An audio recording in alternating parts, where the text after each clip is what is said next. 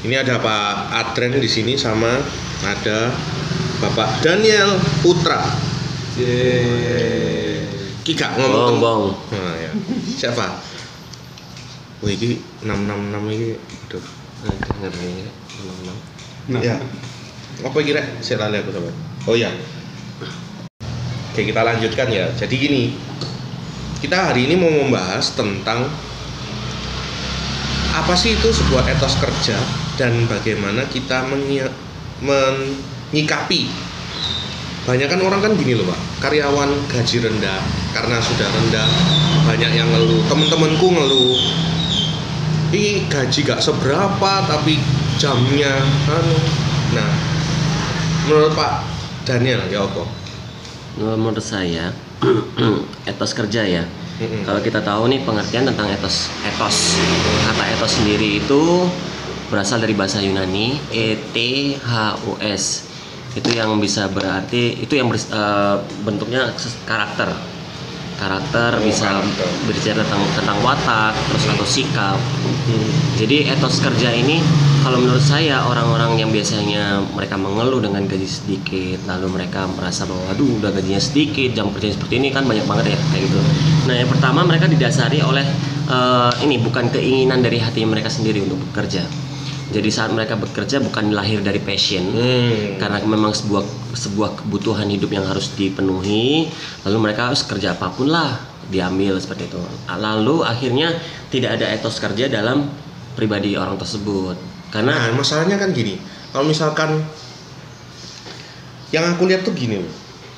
Mereka tuh kan juga se- sebenarnya eh gini. Inti dari passion itu sebenarnya kan kita tahu siapa kita dan kita tahu siapa diri kita gitu. iya Maunya apa sih nih ya gitu kan. hmm, Masalahnya kan kebany- kebanyakan temanku tuh juga ngomong gini. Aku ini nggak punya skill di musik kayak kamu Ren atau aku nih nggak punya skill di eh, memasak apa ya akhirnya mau nggak mau kerja Hmm. nah itu itu mungkin karena kan kita nggak tahu apakah kita perlu tahu dulu diri kita baru kita tahu passion atau gimana tuh alurnya untuk ngerti passion itu juga salah satu hal yang bagus ya untuk bisa kita bisa sekarang kan banyak sekali untuk tes karakter ya nah saya sih percaya Tuhan yang Maha Esa sangat unik untuk menciptakan setiap setiap kita Hmm. memiliki em, passion masing-masing ada yang di bidang musik ada yang misal masak atau boga dan lain sebagainya mesin dan lain sebagainya nah setiap orang pasti memiliki passion masing-masing tersendiri tapi terkadang karena mereka tidak ingin mengetahui passionnya mereka akhirnya mereka merasa kayak tidak perlulah cari tes karakter dan lain sebagainya gitu Oh. Nah, sekarang kan banyak banget orang untuk buka seperti uh, pembentukan karakter, lalu ada workshop seminar tentang karakter, tes karakter. Itu sih sebenarnya sangat-sangat dibutuhkan sih supaya kita tahu passionnya kita apa, supaya di saat kita kerja kita memiliki etos kerja itu. Hmm, benar juga, benar juga. Soalnya kan nih ada satu, kasus yang mau tak kemukakan gitu. Misal Pak Dreng ngomong loh Pak Dreng. Iya, iya. Pak Dreng itu aku. Nggak ditanya sih, Oh iya iya. nggak dipanggil sih. Nah, begini loh Pak Dreng. Ya sama Pak Daniel. Kalau misalkan nih, gini kan yang kadang tuh ada satu temanku yang merasa wah gaji gak ini, ini." tapi ada satu lagi temanku yang gajinya sama jamnya leb- jam kerjanya lebih banyak. Tapi dia tuh saya pernah nanya kamu kenapa sih masih mau bertahan dia pe- pegawai Indomaret. Pegawai Indomaret. Nggak usah sebut dia anu ya. Pokoknya pegawai Indomaret. Terus terus aku tanya gini kenapa kamu masih mau bertahan tuh di situ saya bilang enak loh di sana. Karena pemimpinku pemimpinku tuh bisa tahu kita tuh oke apa mau personal secara personal mau datang ke mereka para karyawannya. Lalu enak gitu loh suasana kerja. Apakah itu menentukan juga ya? Ya bisa jadi. Ada beberapa ini sih, ada beberapa ada beberapa istilahnya eh, hal sih yang yang yang menurutku bisa membuat orang itu survive di bidang usahanya. Yang Hmm. pertama itu ya itu tadi calling callingnya callingnya. Memang dia terpanggil di situ, ya apa pun pekerjaannya, seberat apa pun dia akan stay di situ Hmm. karena dia sudah dapat panggilan di situ. Artinya hatinya sudah di situ. Hmm. Yang kedua, lingkungan kerjanya. Ya termasuk apa? bosnya termasuk pimpinannya termasuk teman-temannya kalau itu semua mendukung ya dia akan betah di situ.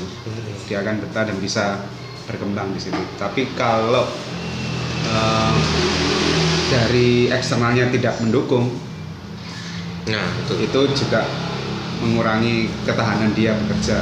Betul.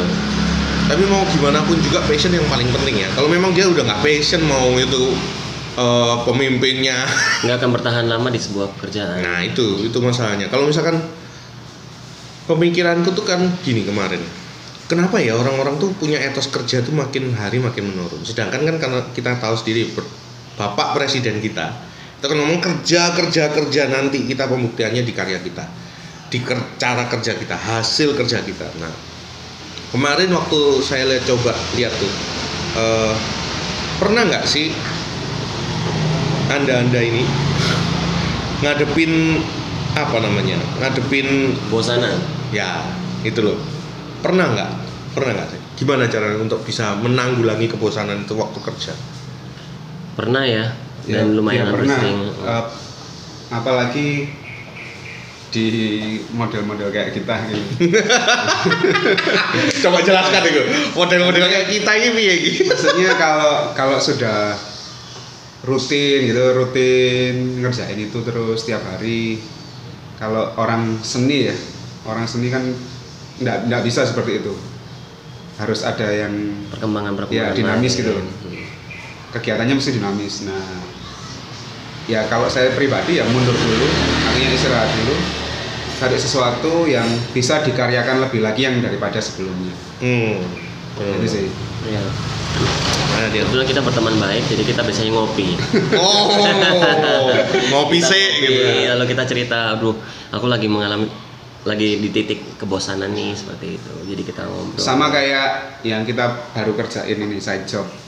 Itu awalnya ya kita sudah ngerjain beberapa hal Hmm, ya. project. Ini, ini ini menarik nih. Nah. Dibuka ini. Oke, ini menarik nih. Sebelum side job atau sebelum Pak Adreng nih profesinya ngajar kan? Ngajar. Sebelum ngajar Pak Adreng apa sih? Aku karyawan dulu. Karyawan malah. Ini tepat banget ini. Karyawan malah Karyawan di sebuah perusahaan. sebuah perusahaan eh, jabatannya sudah manajer area Jatim. Oh, jabatannya manajer area. Ya, manajer marketing area Jatim. Mam, manajer area marketing. Wih, wih, wih, wih, wih. Kenapa keluar Pak? Pertama memang perusahaanku kolaps. Oh, oke. Terus ada pilihan harus pindah ke Medan atau keluar. Kalau mau stay di Surabaya harus keluar, nggak bisa. Pilihannya cuma itu. Ya aku balik keluar. Jadi kolapsnya tuh cuma di regional Surabaya. gitu? Surabaya. Oh, Oke. Di Ma- Medan masih ada. Masih ada. Oh, Oke. Terus terus terus. Ya itu mau apa tetap stay di perusahaan artinya harus pindah daerah ke Medan Jadi kalau mau stay tapi pindah daerah ke gitu. Medan Hmm, Oke. atau eh, keluar ya aku Hmm. pilih keluar pilih keluar ya sempat bingung sih sempat bingung tapi sekali lagi kayak kayak dipertemukan jalan gitu ya dipertemukan jalan ketemu sama teman-teman lama terus diajak apa ngeband di mana band itu sebenarnya sudah komplit personilnya ya gara-gara itu tadi ada ada satu orang yang etos kerjanya kurang Hmm. maka aku harus menggantikan Hmm. Dia apa? Kurang apa? Telat. Selalu Ya. telatan, nggak ngulik lagu gitu-gitu. nggak ngulik lagu Itu loh. Bahkan di dunia kita aja yang Ya. musik ini etos kerja juga harus. Iya. Bayangkan guys, kita ini datang jam 8 pagi itu demi apa gitu loh. itu latihan. Ya ampun aku sendiri juga bingung. ya kadang-kadang kalau kita weddingan kan kalau kamu tahu sendiri kan Hmm. weddingan datangnya jam 5 ya Hmm. paling nggak jam 4 kadang Hmm, jam cek 4 sound. ada Betul. jam 3 untuk soundcheck kita Ya, baru iya. selesai jam 10 ya berapa jam Betul, Artinya- betul. dan kita cuma dibayar ya kita tahu sendiri cuma Di bawah, ya. oh, oh, di bawah yang ya ya ya. ya. kalau baru nggak- kalau nggak etos kerja yang bener. Baru setelah itu Pak Adreng ngajar. harus setelah itu ngajar Baru-baru ada berapa link? Jadi eh, setelah kurang lebih lima tahunan eh, wedding kan Hmm. jadi season season player ya namanya Ya, session player. season player Heeh. weddingan Mm-mm. lima tahun setelah itu eh, karena ada banyak orang anak-anak baru Hmm. yang kadang-kadang anak-anak baru ini juga eh, apa ya istilahnya merendahkan merendahkan apa ya dan ya merendahkan nilainya pasar. sendiri nilainya nilainya sendiri sebagai seorang musisi gitu. jadi mau dibayar murah Oh, Jadi- banting harga. ya banting harga jadi ada ada teman-teman baru Boleh disebut itu siapa? Nggak boleh ya. Eh, namanya adalah Tit. ya, oke ya. Jadi kurang tit. teman-teman baru yang menggantikan jadi wah kayaknya sudah kurang menjanjikan di dunia ini makanya harus cari yang lain Hmm. sambil mencari yang lain itu ya ketemu lagi sama temen yang menawarkan mau nggak ngajar Bener Coba- ya. Network tuh, nah ini ini Coba kan kita memang bahas tentang etos kerja. Tapi kalau kalau kita lihat dari secara etos kerja aja, kita kita bagus, teman-teman kita pasti juga ya, akan. recommended Nah itu etos, dia bagus kok etos kerjanya, bagus kok orang yang ini yang bisa diandalin gitu loh. Masih on networknya kita, meskipun networknya kita banyak, link-link kita banyak, tapi kalau kita nggak punya etos kerja juga. Iya betul. Eh, Pak Daniel, Pak Daniel Eh, sebelumnya saya sebelum- sebelumnya saya di Jakarta, tinggal di Jakarta. Heeh. Um, networking itu sangat penting ya memang ya. Networking Hmm. sangat penting, tapi etos kerja itu lebih penting karena um, saya ada beberapa uh, teman, termasuk ada kotak band. Nah itu drummernya teman saya, additionalnya juga ses- uh, session playernya juga teman saya si Sefri, drummernya sekarang si Gilang juga teman saya. Kalau dibilang mereka terbaik di Indonesia juga enggak gitu. Sedangkan kotak sendiri band yang sudah punya nama di Indonesia. gitu. Betul. Tapi kenapa uh, mereka nggak memilih yang sangat yang mainnya skillnya paling jago dan lain sebagainya?